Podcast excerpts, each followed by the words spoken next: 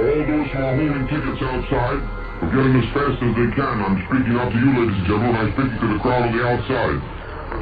We seem to be standing rather reluctant to come in, and we're going to start this very soon. Soon. Welcome to Worthy's 2022 Halloween special. My name is John.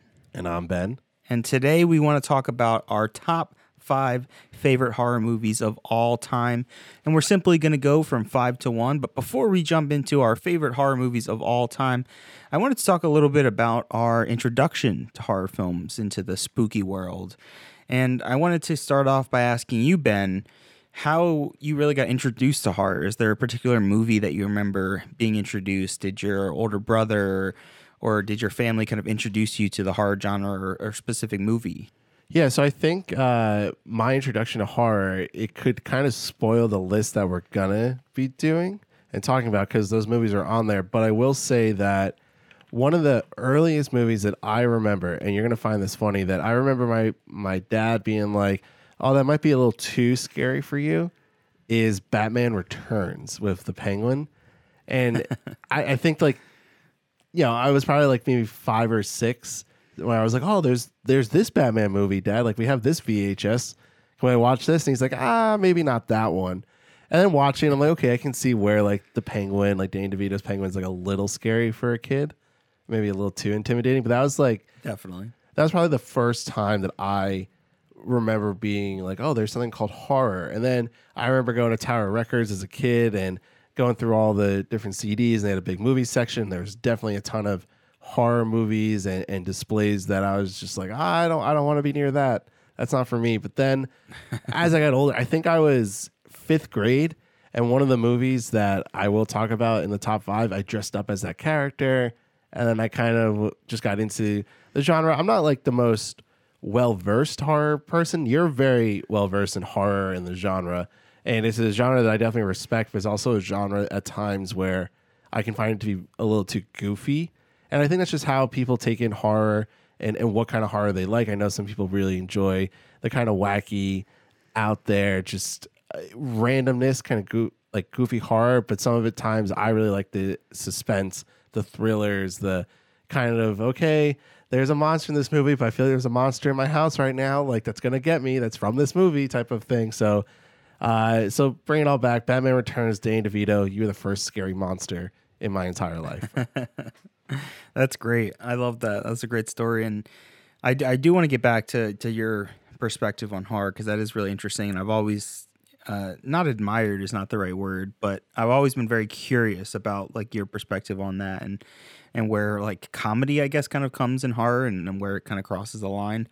Uh, but uh, in summary, for me, it, it's kind of funny. For me, horror came obviously there was the blockbuster age which we would grow up and go to the blockbuster pretty close to my house and you know looking down the many aisles of horror movies.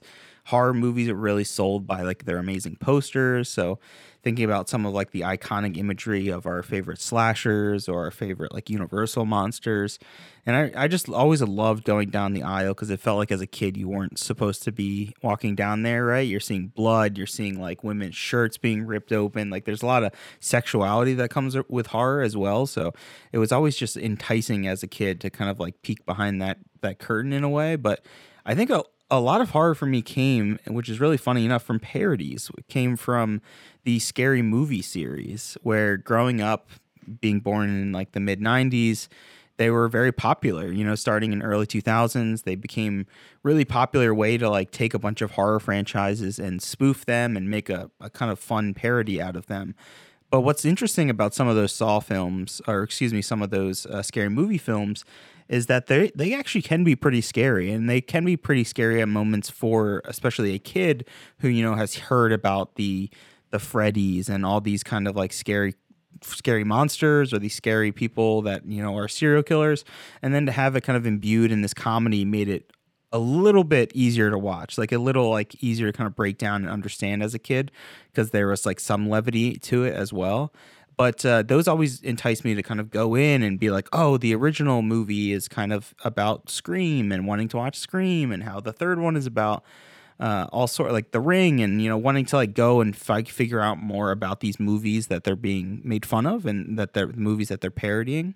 So then that led me, you know, to discovering all the the fun craziness when it comes to horror movies and I, I love most uh, you know slasher films and the, the zombie is not like my favorite territory but I've watched a lot of US and domestic horror films but I definitely have a big gap when it comes to like Korean or Japanese and a lot of foreign horror films that I would love to watch and there is definitely a horror film on your list that is a huge gap in my horror knowledge. Uh, so I'm excited to talk about that as well.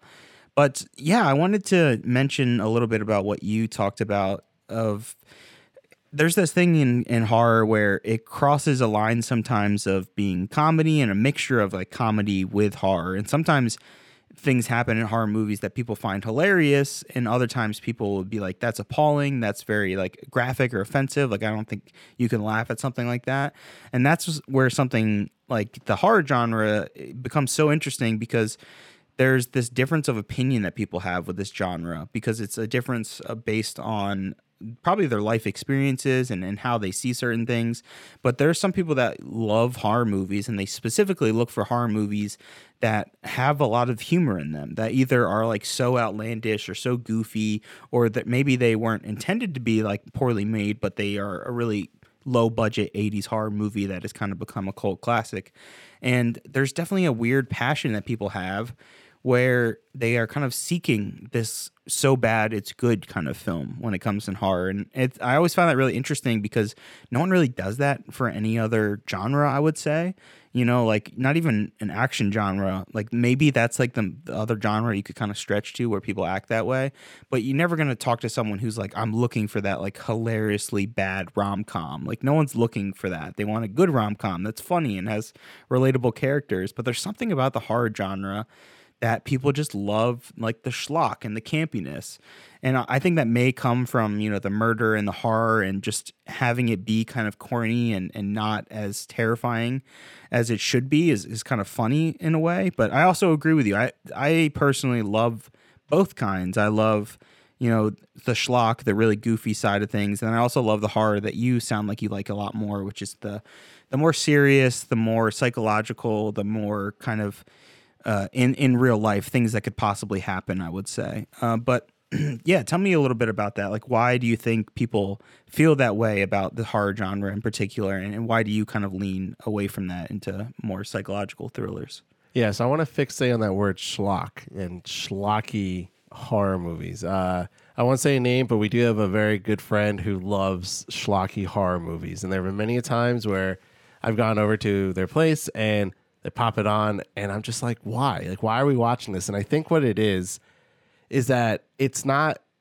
I, think that it's a like the people who make the film do care about the medium of filmmaking, but they kind of just take it away and like, oh well, how goofy can we go with this? And while still making it bloody and gory, but it just becomes so goofy and out there that it's kind of a waste for what you could do with it. And especially because there are movies I really love in the horror genre that are bloody, gory, psychological that really get kind of like stick into your mind and you're kind of you know you're, you're, you're you breathe heavily you grip the edge of your seat. And when i'm watching those movies i'm like this isn't as engaging it's not as fun for me. And i respect that other people do like it but then at certain times i'd rather just watch other things. There's other things i'd rather so my time with. It i've noticed that people who you know i've talked to plenty of people who do like the schlocky stuff that are into all this like gory shit. They're not into the same things that I am, to the things that I really love and want to sink my teeth into. And I, that's just how people's opinions and the way it works. So whether it's like truly like one thing I can pinpoint with these like schlocky horror movies, I don't think there is one thing. I think it's just a matter of preference and taste because it's all part of the same genre. And that's the I think the best thing about horror is the amount of subgenres that are in it.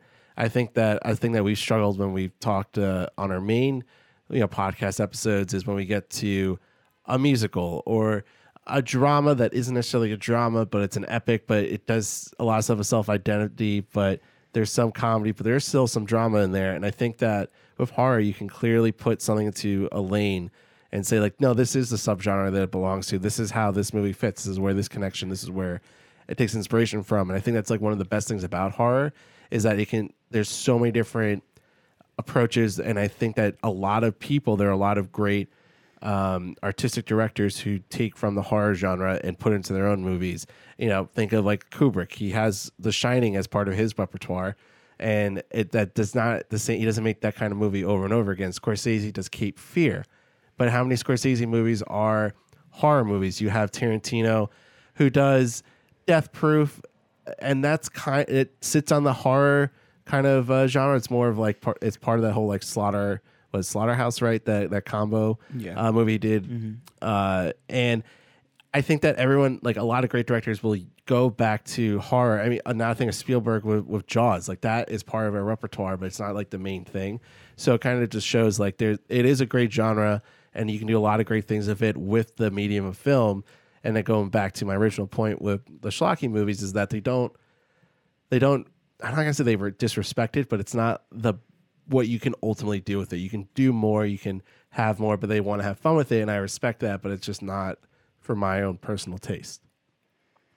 Yeah, I totally get that. I totally understand that point of view because sometimes it I do feel that other side where something that is goofy or has a, a kind of goofy finished product when it comes to the film, the performances, maybe how it looks. I think sometimes it's frustrating because a lot of horror films have to have usually most of the time a decent story or a decent premise. And sometimes when it's not executed in a very like serious manner, it kind of it feels like it's underwhelming or it could have been better. So I totally understand that point of view. And if you're listening and are curious about all the fun subgenres and all the many subgenres of horror, you can go back to our last Halloween special where we kind of reviewed some of our favorite horror movies, what kind of Halloween means to us, and as well as the horror subgenres. So I think it is time to move to our top five horror films of all time. And moving forward, I would like to do this every year. So it would be fun to see, you know, some of the new movies that we watch. Maybe a new film comes out and that somehow makes it into our top five, or we watch a classic film that we watch and say, damn, this deserves to be on my top five horror films of all time. And like most films, we're on a film filmic journey, right? And we're, we're not going to have seen everything. We're not going to seen some of the classics or every one of the Universal classic films, but I think we've created a some a pretty decent list here for ourselves. So Ben, let's start out with you on your number five. So my number five is The Mist, the 2007 film directed by Frank Darabont, uh, and it's one of the. It's actually the last film that he has directed. is came out in 2007, so he just hasn't. I don't know why he hasn't made anything since, but this movie was. It, it was really fantastic to me. I remember watching it as, as a kid, and the monsters are really scary. The idea that, and based off a Stephen King novel, the idea that this mist comes over this town and all of a sudden these monsters start coming out and they're trapped in this one location and they're just struggling and fighting to get out to survive not letting the monsters in and this and the story you know it's very suspenseful it, i'm very get very into it but then the ending of the movie the ending of the movie is one of my favorite endings because it's a downer and I'm not going to, you know, should we say spoilers? Is this a spoiler podcast? I know there's some movies that we don't want to spoil to each other we haven't seen, but I don't know, John. Should we? Should I we we both we've both seen this. I, I say spoil ahead. Okay. So spoilers if you haven't seen the Mist. All right, so spoilers for The Mist, but the ending where the main character he is in the car with his son, this woman that he has like this emotional romantic relationship with. It, it's kind of odd. It's not like fully fleshed out. I think it's two older people, and the decision is, well, I just have to kill you all with the four bullets I have left in my gun. And then as after he kills them, he goes outside thinking the mist will take him, and the mist disappears, and the army arrives, and everybody survives, except he has to look on like, what the fuck did I just do? And that sort of ending is kind of like the monster wins, and similar to a movie that came out recently, Smile. I like that because the ending is the monster sort of wins. So it's it- it's very uh, it's very shocking, I think, to have that happen. And and that's like one of the psychological things that I love of horror is you're thinking the entire time that okay maybe there will be a way. Oh no there is no way. They're going to get defeated. That's sad. But then the twist is oh fuck there was a way. And that's ultimately why I think the mist has stuck out to me. That this was a hard five five was the hardest one for me to figure out because there are other movies that were battling for it I think the closest one that could have gotten to it was Saw which also has a great ending uh, and reveal at the end. Absolutely. You know, so that that's what I, I love twists. I love how movies ends and horror movies have a great ending. It makes it a very good watch for me. Absolutely. That's one of the hardest parts I think about the genre is just landing that finale. And I think The Mist is a great choice to have on a top five. I think the only really issues I remember from the film, it's been a little bit, is, you know, some of the CGI doesn't hold up with the, the monsters. That is kind of dated, but, you know, Frank Darabont is one hell of a director and one hell of a writer. I mean, he made one of my favorite movies of all time, The Shawshank Redemption. And you asked, wh- where has he been? Why hasn't he made anything? and that comes down to The Walking Dead. I think so. Basically, what happened? The Walking Dead. He he originally was the showrunner, I believe, and and writer for the first uh, first season, I think, and that was 2010. So it was ten. It was three years after 2007's The Mist. I think it was a big deal for him. The show was extremely successful, and they basically tried to like boot him out to get I think new people in for a cheaper a cheaper amount. And I'm really generalizing here what actually happened, but it came into this whole lawsuit and really messy, classic Hollywood of just, you know, people fighting at you know with their hands scraping to get money that they're owed for shows and it's funny that another horror franchise which has become you know one of the biggest horror franchises of all time, especially when it comes to television, like The Walking Dead. How that kind of broke our boy Frank Darabont. So great choice for number five. Moving on to my number five favorite horror film of all time. That is 2011's The Cabin in the Woods, directed by Drew Goddard. And this film stars a very young Chris Hemsworth of the time and basically follows a group of kids, classic horror pre- premise, who go to a cabin for a fun, horny weekend, and horrors begin to come out of the cabin. Let me just say that. And if you haven't seen this movie, I'll probably spoil just the basic premise. I think if you haven't seen The Cabin in the Woods, it's it's a really wonderful film that just loves horror movies and they wear horror movies on their sleeve. And there's always something I love. I think I mentioned it early on with scary movies and, and that whole quadrilogy. I love films that parody movies, but there's nothing quite like a parody that is also so damn good at being a horror movie. And you'll see another movie on my list that I, it's very similar in terms of tone and the way they executing being a love letter to horror movies, but also being pretty damn scary as a movie itself. And I think The Cabin in the Woods not only sets up a really fun, awesome science fiction premise, but it also has all the fun that you get from a horror movie. You know, who's going to be the final girl? Why is she the final girl? Why is she the last one, uh, you know, to survive? And and maybe we kind of dive into some of these cliches in horror movies. The the cliche monsters. We get to see so much in this movie, and I just love a movie that gives you everything. You know, it, it tries to go for it and it's funny. You have your classic slutty character, your stoner, your handsome jock, and your nerd. You know, it, it, this movie is so written, written so perfectly, and it gets all of the beats that a horror movie should. And like I said, it, it makes a film that is also still scary. I think the main villain or monster, these kind of like hillbillies, zombies, I'll call them, uh, are great. They're super creepy and they're haunting these young group of kids. And the movie is just full with twists and turns. And I think I love it from that point on, you know, from the very opening credits of how we're thrown into this world that is, you know, holding all of these monsters and they kind of are basically testing and, and having bets on who can survive and which monster will kill which person and all the craziness that comes from the cabin in the woods. So I gave my number five to The Cabin in the Woods from 2011. Ben, what is your number four? So my number four, and this is maybe a recency bias, but I chose it, the 2017 version. And I say that more because it was a kind of a bonding experience with not just you, but but friends of mine from from back home and I, I saw it with them, and we all loved it. And I know I was talking about schlock, and sometimes you know, comedy in movies can be a little, in horror movies can be a little like, eh, for me. But the Pennywise character, played portrayed by Bill Skarsgård, is horrifying but hilarious at the same time. There are so many great moments where I cackle with laughter of what Pennywise is doing number one being uh, I think it was the character is Mikey when he's getting beat up by the bullies by near the riverbed, and he turns over and he sees Pennywise like eating a child's hand, and Pennywise just like waves it, smiling. Oh my god, is that hilarious? But then I shit myself. You know, scenes later when he's popping out of the projector, or he's uh, scaring them in his little in his haunted house. You know, the the teeth, how big his mouth gets, like that is horrifying. But it's funny when he's dancing. You know, in that little trolley thing at towards the end of the movie. So it's one of those movies that I think is a great great homage to other horror. It's a great character and villain and Pennywise.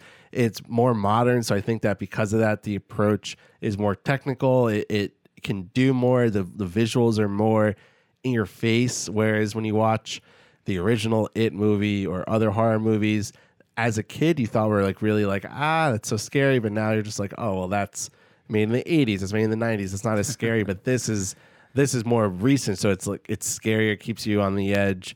And uh, yeah, I loved, I just absolutely love Pennywise. I, you can constantly hear me go, "Hiya, Georgie," and oh, just, hiya, Georgie. Oh, hiya, Georgie, and uh, you know, come down in the sewers and play, and uh, you'll float too. I just, oh, I love it. I love, and and that's where a character. It's a great example where a character can really enhance a movie and really bring it all to you without any other thing in the movie factoring into that.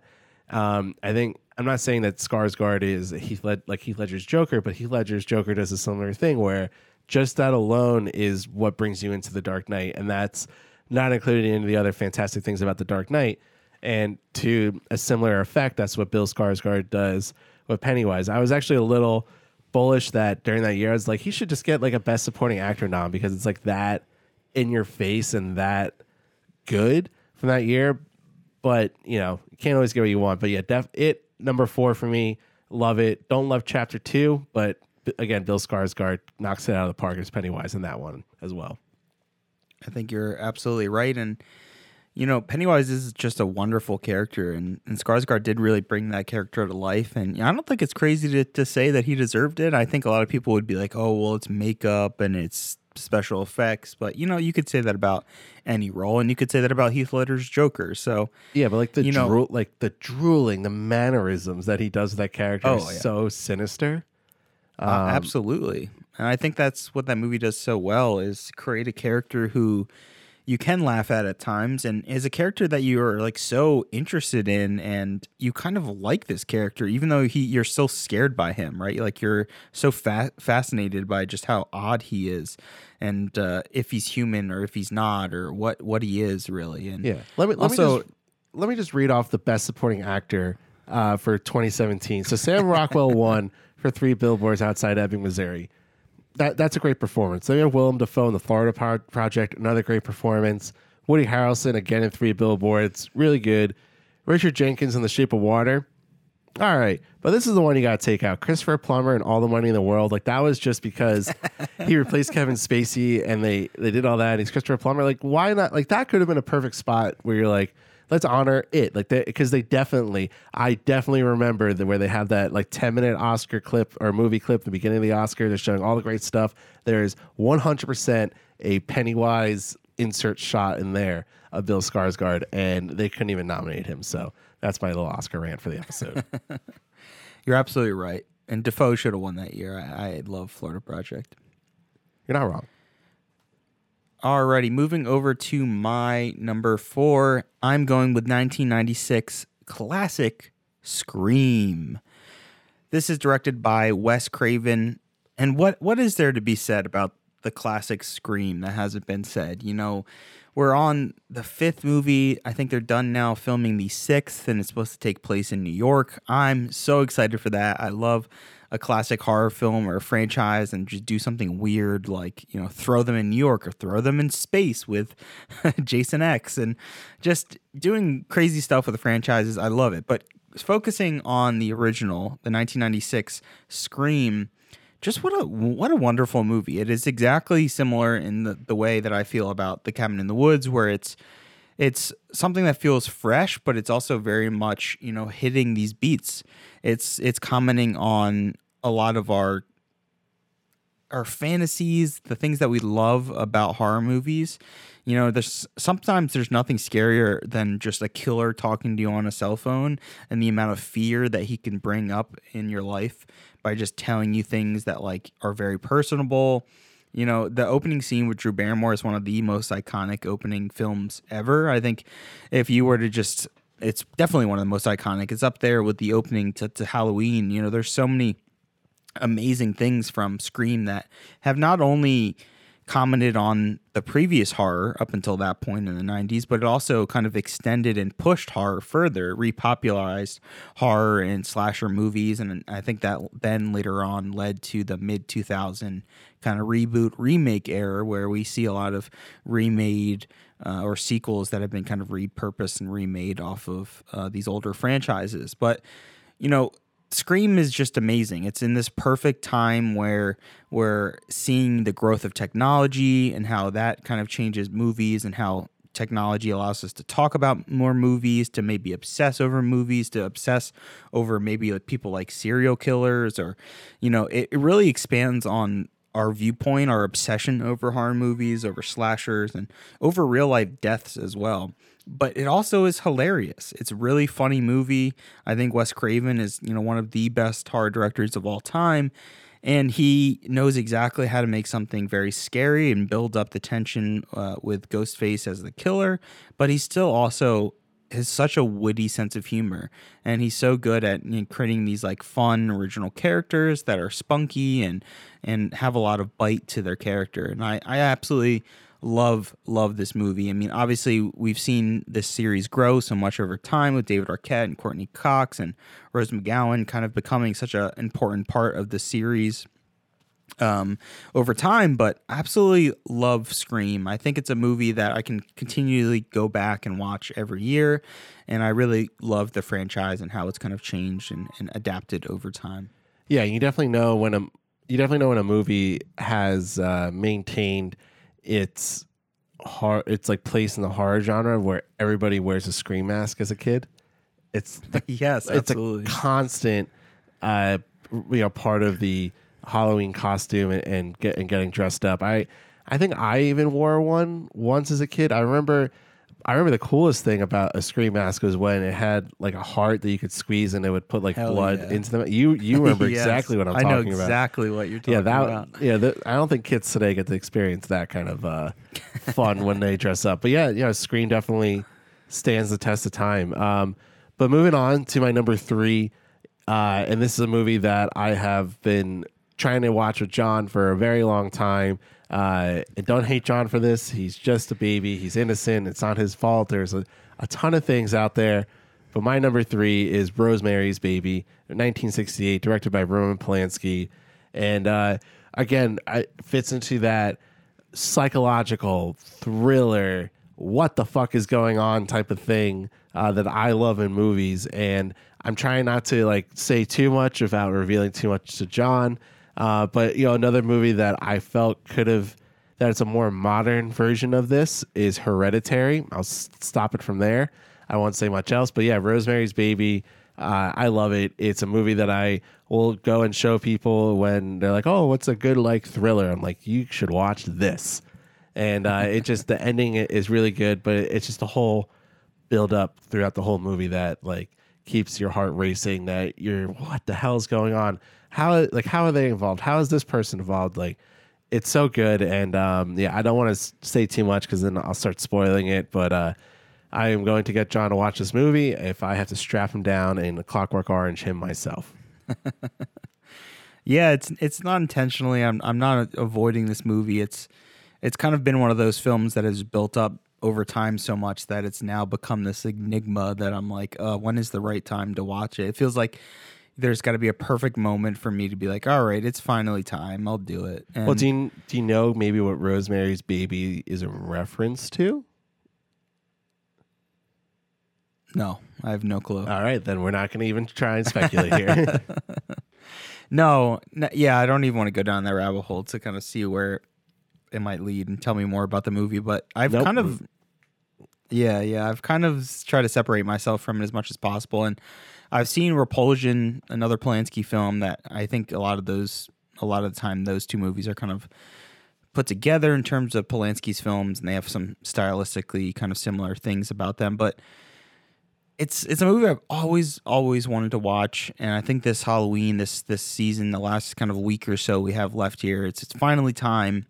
I think another thing about that movie is I've heard just how it can be quite traumatic, and a movie that's like two and a half hours, that's that heavy, sounds like a lot. I- Sounds like a lot. I don't know. I, I, I didn't find it traumatic, but I can definitely see where the suspense of what's going to happen, and as you're watching for the first time, you're just not, not having any idea what's going on. I think it's similar to what I was saying to like the mo- like the modern version of it is Hereditary, um, and maybe you're you're not going to pick up on why it, it's like that until you watch that movie. So I think we should just move on. You give me your number three, and uh, hopefully this time next year we're just doing a straight up Rosemary's Baby review. Maybe that's the 2023 episode. That's it. That would be fun. That would be fun. My number three for my favorite horror movie of all time, currently in 2022, is 2014's The Babadook, directed by Jennifer Kent. Man, man, man, this is my most recent film.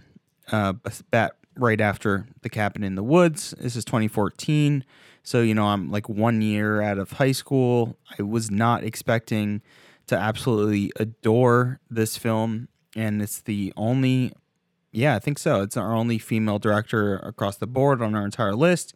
Really, because there's just not enough female directors, obviously, in the entire industry, but there's also just not enough uh, in the horror genre as well. And man, I really love the Babadook for every everything. Honestly, it is such a good movie. I think it's up there with being called a perfect film. It's exactly an hour and 34 minutes, and every damn minute of this movie is tense, anxiety inducing, and it just creates such a great monster. And I hope it's one of those movies where you create such a good monster, but it I just hope it's never made into a sequel. It's not a movie that you're kind of having fun watching this slasher go after our characters. It's really heartbreaking. It's it's about a single mother trying to take care of her child and she's reading him this children's book and the children's book is kind of manifesting with evil and it goes a lot deeper and darker until it manifests the Babadook who is then kind of haunting them as a family and it's a really simple straightforward premise but it's done and executed executed with such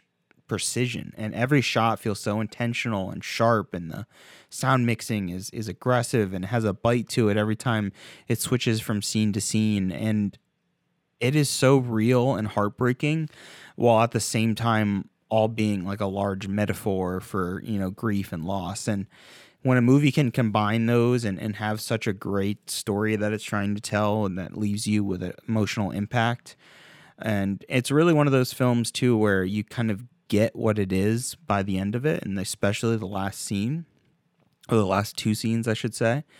And after you kind of get a feeling of what they're kind of going for it's one of those horror movies that just gets better when you watch it again. And i think that's a really big rarity for horror films is that usually after you watch them it's like okay i saw the kills i had my laugh i had fun i got scared. I can move on to the next thing something that's scarier or bigger whatever but there's not many horror films where you can kind of go back and watch them and they're continuously great and they're continuously making you scared and you care about the characters every single time. And not all films when you go back and watch them do you notice more details and you pick apart the film even more and you start to see like oh like there are hints here that i just didn't pick up on when i first watched it the first two times i watched it. And man it is just an absolutely beautiful movie i think it's one of the scariest films on my list and anyone should go watch the Babadook if you haven't seen it. I think it's a, a quite a good time. It's both haunting, scary, and has a great story and message when we kind of wrap it up in the end.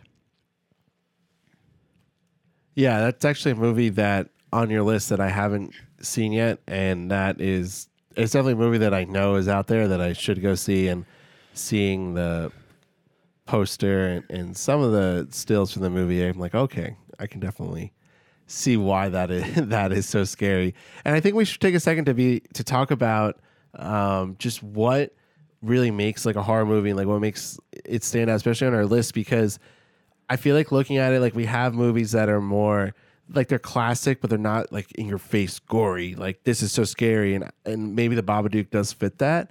And I had a hard time while making my list because I was, uh, I was like, well, what what is a, a best horror movie for me? And and I categorize it as more the psychological stuff. But I did think, oh, do I really need something that's like so gory and so in your face that it makes you like, frightened almost? And um, maybe that's just not my personal favorite, but I think that that is essential to a horror movie, if that makes sense. No, you're absolutely right. I think there's definitely a, a, film we'll get to later on on your list that is it has that definitely. It has that kind of like punch that visual nature that is so kind of unbelievable that you're seeing what you're seeing in a movie and that it's like so insane that they were able to like reconstruct something and, and make it look as real as it does. And that certainly is is very traumatic and horrifying when you see something that's gory or violent and but it's funny when I look at my list, none of my films are really like that. I think when you look at so far, The Cabin in the Woods is probably the most gory film that's probably on my list. But that's because it's trying to pay homage to like every kind of horror film. It's yeah. trying to pay homage to the murder slashers, to the monsters, to like the humans that are the real, you know, horror in the world. So it kind of tries to do a lot. So I think I usually love movies that are just kind of a combination of, of multiple things, or it's just a really focused, tight film.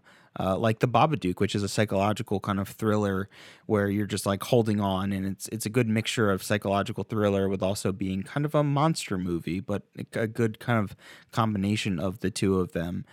But yeah, you're right. I, that's not what I look for in my best or most memorable kind of horror films. You know, I do love some of those crazy like underground slasher films from the 70s where they're like insanely gory and it's like so vibrant red the blood and or the D'Argento films that are just insane and things like Suspiria that are really violent and Oh, I yeah, there's Suspiria. there's something definitely to those. Yeah, yeah, it's terrifying movie. There's definitely something to those, and even films like Saw or the or The Fly. You know, I think Saw is kind of like they're they're scary for sure, but they've kind of they've become more almost action films in a way where like this death scenes have kind of like built up to be like an action scene almost where as the franchise goes on it becomes less and less scary but i don't know I think you're definitely hitting on something where usually people's favorites are not the crazy, gory, just you know, Fangoria, balls to the walls. You know. Yeah, and the Saw movies definitely go to that extreme, but I can appreciate what some of the Saw movies do. And oh man, have you seen like mo- all the Saw movies? I've seen all of them. Yeah. Yeah, I just love how connected they are and how they pull off some of the things they do in those movies. That's what makes them so great and so bad at the yeah. same time. I mean, exactly. They're so like those can be schlocky at times, but then at other times you're like, wow, that was that was really well thought out in terms of how it connects and uh, what is it? Three and five happen at similar times. Is that? I forget. There are two. There are two of the movies I, that I can't remember. Yeah, I can't remember right now. There, there are two of the movies that are happening at the same time, and and and then when you get to that reveal, at I think it's the later one, you're like, oh my god, wait a second, hold hold on, mm-hmm. and and that's the fun yeah. part of what you can do. I think of these movies that I think is harder to do with others, and um, so I just wanted to take a second to talk about just gore and and how, as even though we don't really have too much of that on there, that's still important. But uh, let me jump to my number two. This is the least gory one probably on my list, and that's okay because it's one of the best ones ever made, and that is Alfred Hitchcock's 1960 Psycho.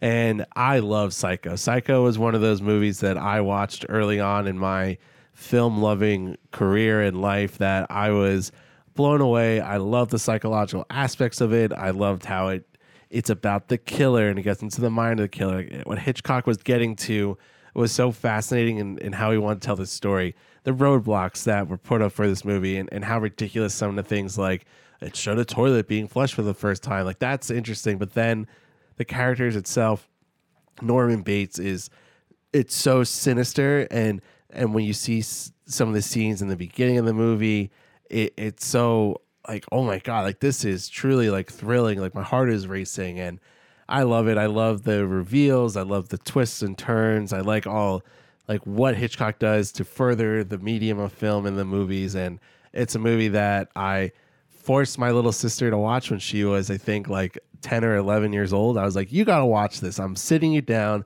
I'm forcing you to watch this. I scare the crap out of her, but it was worth it. Uh, it's a movie that I think that if you're trying to enter just the film as a whole, is a must watch. I think it's a very important film in many regards, but for the horror genre, it's one of the best. I know like there are tons of movies that came before it. There's the Draculas, the Frankenstein's, Dr. Jekyll, Mr. Hyde, the Invisible Man. There's all those like classic monster movies, but then Psycho comes out, and I think that starts to change the game a little bit. And to me, this is a movie that stuck true and through. I think that it is influenced so much. It in- influences my number one in many ways, and it still continues to influence movies. So, Psycho, Hitchcock, we wouldn't be here without the master of suspense, and it belonged to my top five. That is a great choice, and that was so close to making my list. I was I was really struggling with it, and kind of where to to put it, and it almost wasn't my number five, but I just love The Cabin in the Woods so much. Such a great time. And I really love Psycho, but it's not a film that I go back and watch very often. it, it is such a great, a great film.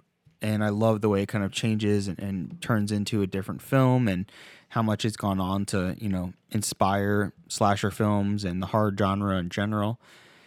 And I really think you should watch uh, Barbarian because Barbarian is like this weird homage to Psycho, but it's almost like the reverse anti Psycho. So I really want you to go see this year's Barbarian because it's great and it's mm-hmm. wild. And man, Psycho, I mean, it's incredible. I mean, the shower scene alone is just one of the most like iconic moments in film ever and how many different crazy shots they use and that is a perfect example of something being very violent, but also not showing that much, especially from what we're used to and what we will later see in the 70s. But what a wonder what a wonderful freaking movie and, and definitely one of my favorite in terms of Hitchcock's films. Yeah, it, it's my a movie. Number, no, it, I was just gonna say it's just a movie that is it holds such importance that uh, that and I know like you want me to go see Barbarian. I definitely it was I think today. I think today it's on HBO Max, right? So maybe I'll pop it on after there this. I know I didn't go see in theaters, but uh, yeah, turn the lights off when you do. don't turn the lights off. No, turn the lights. Oh, off turn the lights off. Fuck. Oh, I, oh my god, just that. That's. I still get scared of turning the lights off after watching a horror movie. Like when I came back after oh, watching yeah. Smile, I swear to God, I was seeing stuff in the corner of my eyes. swear to God. Well, I haven't felt that feeling of like on edge and, and seeing shadows or seeing people that aren't there than when I watched Barbarian. So oh, I'm excited to see what you. Th- I'm excited to see what you think. Hereditary is probably the last film that I watched where I was like, "All right, this is uh, this is not I good s- for my my brain." I stood up in the theater when uh, during one of those shots where she's hiding in the corner and oh, yeah, terrifying. God, just wanted to scream. Yeah, so crazy. And I'll never forget this, just because now we're going on a, on a hereditary rant for a second. When I first watched Midsommar, I was like, yeah, I'm gonna go to a 10:30 at night showing of Midsommar. a little a little stoned and watching it and I walked out at two in the morning like, oh God, where are the Swedes? The Swedes are gonna attack me. The Swedes are gonna attack me. Oh my god. You're like, I'm never going there. Never. Never seeing a it's horror movie at it. ten o'clock at night again. going during the day. oh my god. Yeah, Hereditary. I mean, if we're gonna just throw that out there, I do think that's one of like the best horror films in the last decade for sure. I think it has to be in your top five, and if it isn't, then yeah, you're kind of crazy. But yeah. Moving on to number two, and my number two, funny enough, is also probably my least violent or graphic film on my list, and that is M Night Shyamalan's 2002 masterpiece, Signs. And you know, I love aliens. I love a good invasion film. But what M. Night Shyamalan, or Shyamalama Ding Dong, or Shyamalamian, however you want to pronounce my man's name, he's one of my favorite directors of all time. But there's something that I love so much about him is that obviously he has his twists, his subverting of expectations. But what he really does so well is taking something that is maybe broad or or so much so much bigger than what the film appears to be. Like a for instance a comic book film or a superhero film and looking at a film that he made like unbreakable which is this toned down drama and melodrama about a man basically on the verge of divorce is really what that movie's about. And he does the same with an alien invasion film here. He takes it down and he strips it down into a melodrama about faith and religion. And I've always loved M Night. He's from Pennsylvania. I mean, we have a lot of weird things in similar in similarity and in common. Obviously, coming from really close to the same region, he films a lot of his movies in Pennsylvania. But he also has a lot of interests that I really love, like when it comes to comic book movies, horror movies, the thrill that comes from you know alien invasions as well, and really focusing that on a family who runs a small farm and it's an ex uh, pastor who's now kind of retired because his wife passed away and he's kind of lost his faith in the world. And M Night does such a great job. He's one of the best, uh, like kind of character actor or characters, uh, character directors who's so good at like molding and and working with actors to kind of form these very realistic characters. And I know a lot of people will like poo poo that and say he has some of the worst dialogue that's ever been written, but you know, I he can be hit or miss. I will always say that Shyamalan can be kind of hit or miss when it comes to some of his dialogue and some of those some of those beats, but I really love Signs. Mel Gibson gives one of his greatest performances.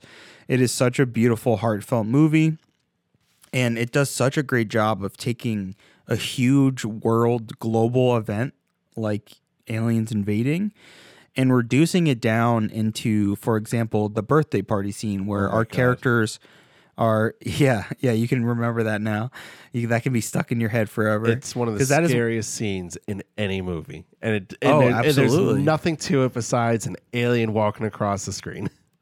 because it's the buildup of tension and our characters are watching it on TV and you know that like aliens are definitely coming but you don't know when or how or will it be an attack. And there's something about it not even being like an attack or a jump scare. It's so blatant and open and the alien just like walks across the frame right and it happens so fast but there's something like it's giving me goosebumps just thinking about that now like it is such a creepy horrifying moment and what an incredible score. I, I absolutely love the score from Signs. I mean, uh, I can go on and on about this movie, but it is so great. Every every detail about this movie is absolutely wonderful, and it really comes down to how great the the characters are and, and the story. And I just I love it. It's it's a, a movie that has so much tension and and horror, but it also has so much heart and it's about the discussion of you know faith and, and believing and, and whether you can believe after something so horrific happens to you so absolutely love signs if you haven't seen signs from 2002 i think it'll definitely change your opinion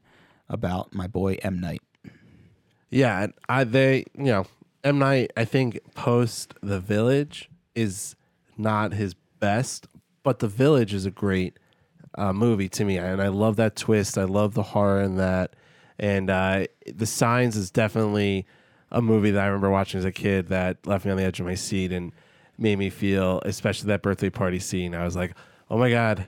Okay, just breathe, Ben. You're good. You're good. It's just a movie. You're to be fine. You're to be fine. And um, yeah, so I definitely agree with that. So I guess without further ado, I will reveal my number one. And my number one is the Texas Chainsaw Massacre, the 1974 movie directed by Tobe Hooper.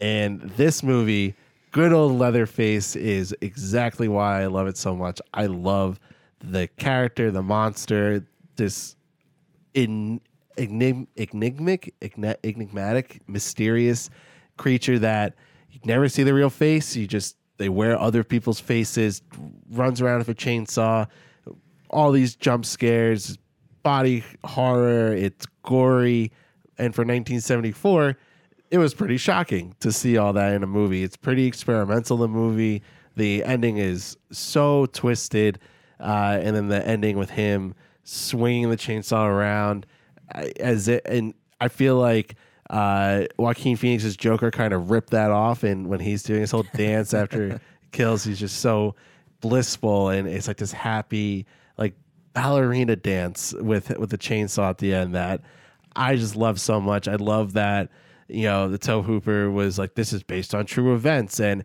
reading upon that, he was trying to attract a wider audience. And it's like a subtle commentary on the political climate of that time and how, and I think, and it's a response to Vietnam that because we were showing so much gore on our own televisions of showing the war, that to just do it in a movie felt like a commentary on it that we can go to all these extremes now because we've revealed so much horror in the world. And you know it, it's just such a oh, such a great experimental movie that movie I, I can understand if people are like well that's like a little schlocky when you look back on it but for 1974 it wasn't like that this is like the first true kind of one of the first i can't like say it's the first but it's probably one of the first like true slasher movies to come out and inspire so much like from that point forward it's definitely a heavy inspiration on the horror genre as a whole. And uh, I absolutely loved it. And I said that there was um, a character I dressed up as. I know I said I wore the Scream mask probably once, but I definitely remember fifth grade getting the Leatherface costume. I had a toy chainsaw. I put the mask on, put the apron on. I wore it to school. And uh, I don't think many kids really got like, what the hell is Ben wearing? But I was like, it's Leatherface. Come on, it's good old Leatherface, right? Come on, guys. So yeah, I'm yeah. a big big Texas Chainsaw Massacre fan. I, all the other ones that come out after it are, I I like them a lot. I know the 2002 is kind of goofy. I, I watched it recently, and I remember as a kid being so scared watching that, and then watching it recently, I was like, oh, this wasn't scary at all. But then there are other iterations of Texas Chainsaw Massacre where it's pretty. Oh my god, like what the hell? And and like, oh man, I forget the one where uh, and I get in spoilers for this one. There's one where you think the girl's getting away, and then at the end of it, just Leatherface sticks the chainsaw through her from the back of the of the car, and she just drives off the road and kills like a cop inadvertently. He just drags the chainsaw, walking away again. And it's so just like this character, there's so much you can do with it that I think I, I'd be happy with more Texas Chainsaw movies. I'd be happy if, if they redid that character more and more. So, um, big fan of it. That's my number one Texas Chainsaw Massacre. Yeah, that's why I was kind of hinting at. You were saying that there's not that much violence and, and visceral kind of gore, but man, that movie is haunting and disturbing and just so violent in a way that's not like you're not really directly seeing people getting their heads cut off, but like seeing like skin for a chair or a lamp or like people's skulls. Like it was like one of the first times you would like have ever seen anything like that. And it, it's so fucking creepy. The way the movie is filmed with all the intense close ups and the way like her eyes, you know, I really just think of like the dinner table sequence when I think of that original movie and just how disturbing that is. And like, I remember the first time I watched that probably like a decade ago and thinking like this is like way too disturbing. Like how the hell was this even made? It feels so real that it's it's kind of crazy that they were able to pull off something like that, especially in 1974.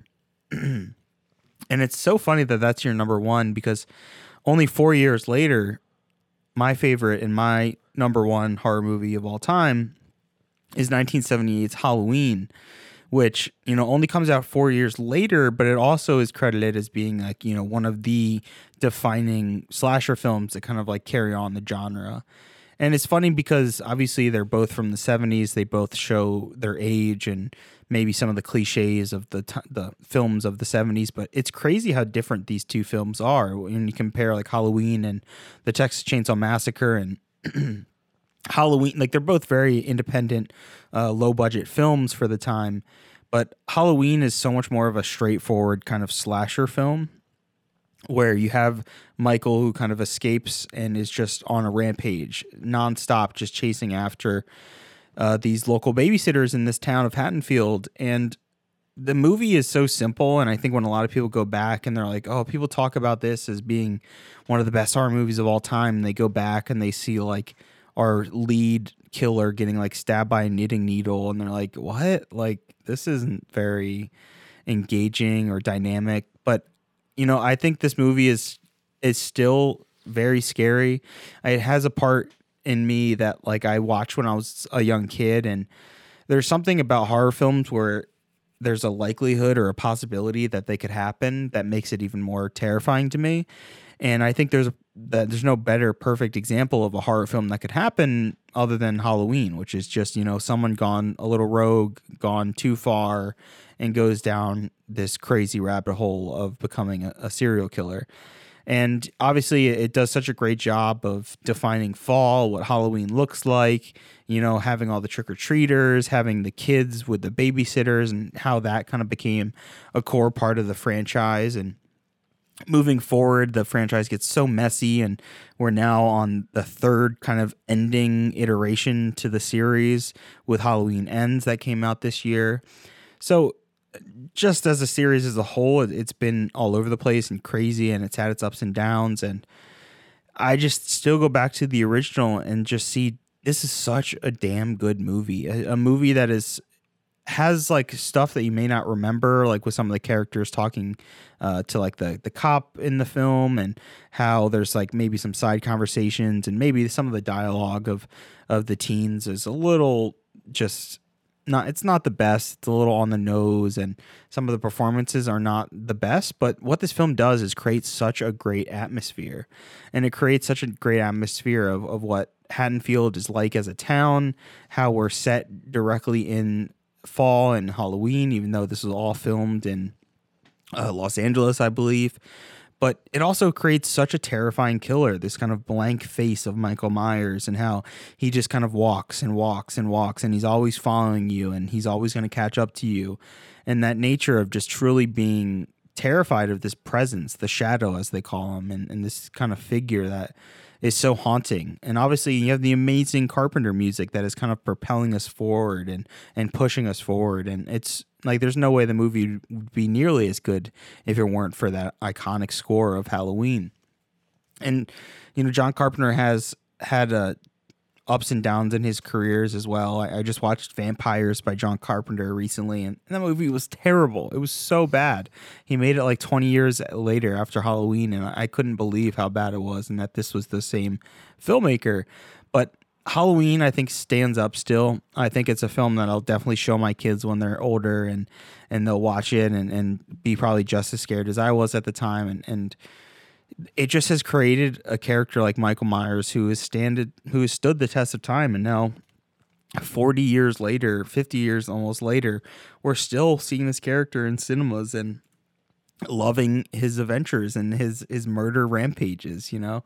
I love Halloween so so much the way they kind of build up the mystery of of what is evil and how that can kind of personify in, in a human being and how that kind of is truly relatable to a lot of us. You know, we always were scared as a kid in the dark or looking out or, you know, wondering if there's someone out there who is a troubled character that could maybe cause some harm. I think it's a constant fear that we all have, and it really just taps perfectly into that. And obviously, I mean, Jamie Lee Curtis is wonderful. She's one of the best final girls. She's probably our last real final girl left in film. And I mean, what what else can you say about Jamie Lee Curtis? She's wonderful and has such a soft presence in a movie that is so nonstop and and kind of uh, abusive towards her character. So Halloween is wonderful. I'm sure most everyone has seen it, um, but it also it was a film that I watched when I was younger, so it really stuck with me. You know, the opening scene of Michael killing his younger sister, it was so inventive to me, you know, and not having seen the internet at the time and not having seen all these YouTubers film so much first person content and being used to that and seeing something from like a first person point of view and then being it like a murder, like very much an, a node and uh, to a psycho and, and that famous iconic shower scene it just continued to kind of push horror forward, and we still see how it's kind of affected the horror genre as as a whole, and it still I think is one of the best slasher films and my favorite horror film of all time. Ben, where do you stand on Halloween? Uh, what how, what do you feel about uh, maybe the series as a whole, and especially the original 1978 classic?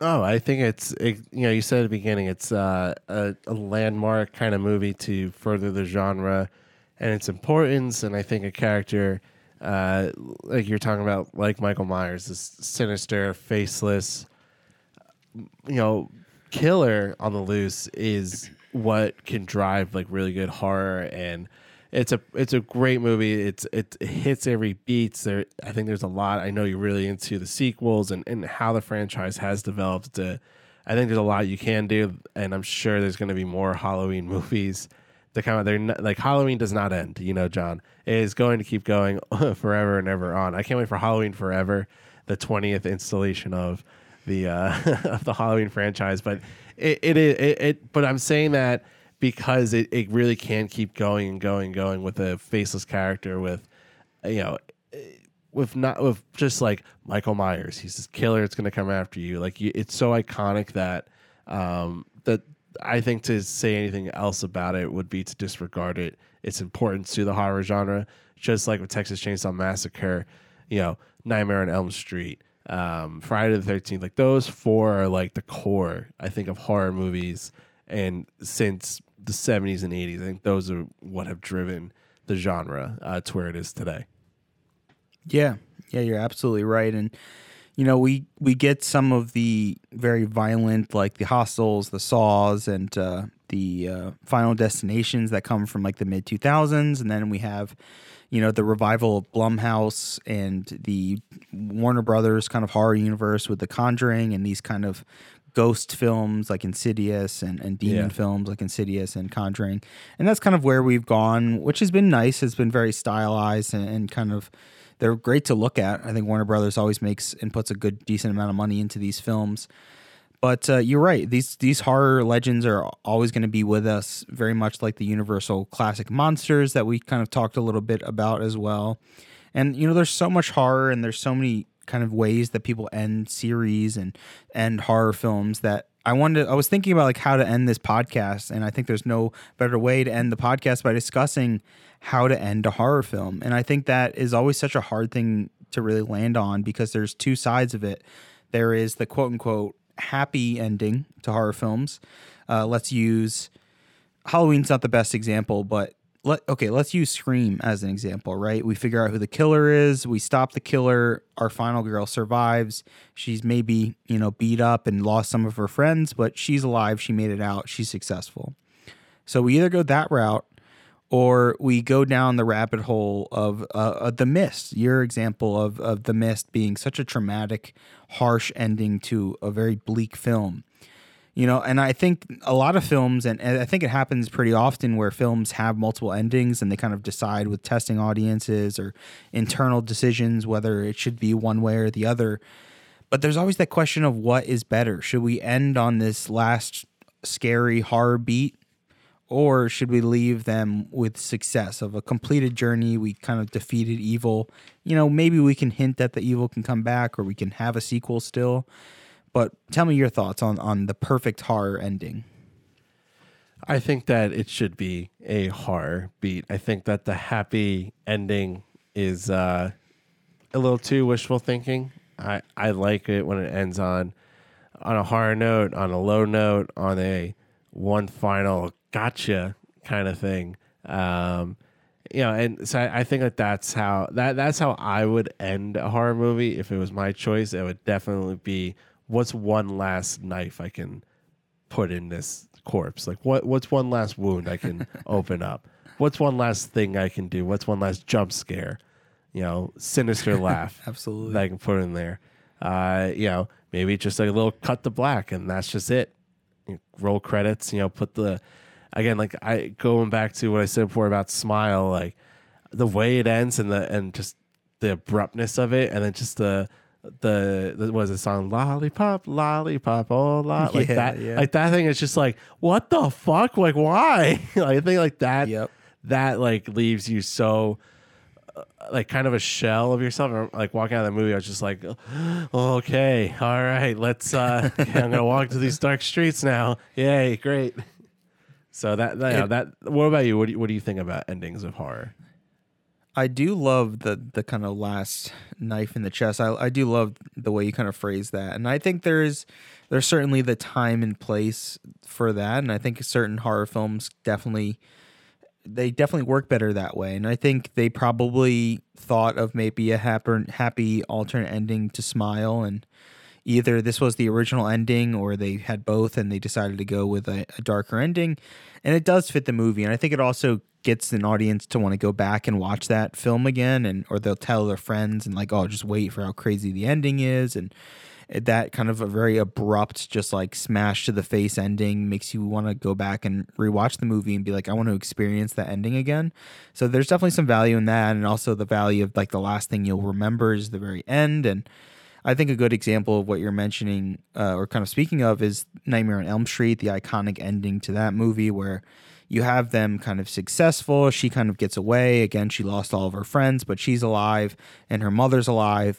But then there's a gotcha at the end, you know, like uh, Freddy's still out here. He's kitten you know rips her mom through the front door window and it's so 80s and goofy and ridiculous but it is another kind of gut punch to kind of end the film and, and a dramatic ending of the film.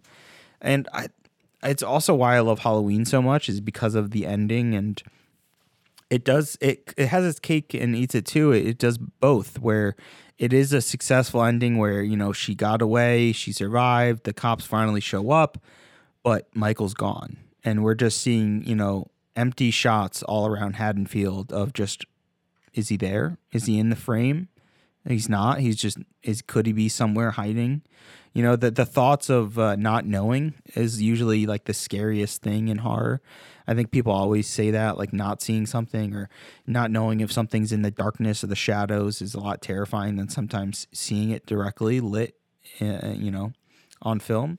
So I I just love the ending of Halloween. I think that is like such a perfect example of you know we can kind of leave this open if we want to continue it but the ending also signifies how our leading character kind of feels like she's kind of hollow and, and very d- disturbed by what happened and she's kind of left to worry will this person uh, come back ever again will the person hunt me down and find me again and, and that's something so scary about that and I, I always think of that and something like it follows which is kind of a newer film that kind of leaves you with that kind of haunting chilling ending so yeah i think there's a lot of different endings that you can kind of take down and uh, maybe work better with certain horror films. I don't really think there is a perfect horror film. I think there's perfect horror endings or perfect horror endings for horror films, but you know there definitely are perfect endings for certain films and certain horror films.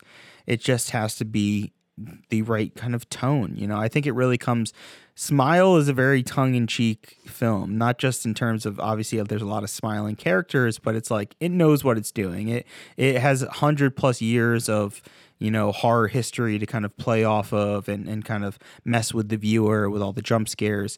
It's very tongue in cheek of being this kind of like monster you know demon entity film so it's a very smart way to kind of end that with like a gut punch at the end where you think you're going to get away but you don't so it works very well for that film but ben is there anything else that you would like to kind of hit on with our halloween special of 2022 or anything else you want to mention about the great horror films that we spoke about today you'll float too john You'll float too. Oh, hi, Georgie. How you, Georgie? No, I, I uh, no, it's kind of it. I think we really hit on it. I love talking about the horror genre. I think it's a genre that is there's so much to explore and watch and see, that, and I think it, it's a genre that the filmmakers and audiences have truly grasped. I don't know why. I think people just love being shocked. They love the the adventure, the entertainment of of chaos, and I think that it because it's so surreal and so fantastical, but yet so real and so you know, rooted in, oh, well, these, this could, I could see a person go on a murderous rampage like this. I think that's what makes it stand out so much uh, among audiences. So uh, keep watching horror. Love this time of the year. And, uh, you know, it's a dark and stormy night, my freaky little friends. Thank you for listening. My name is John. And I'm Ben. And, and this, this, is Worthy. Worthy.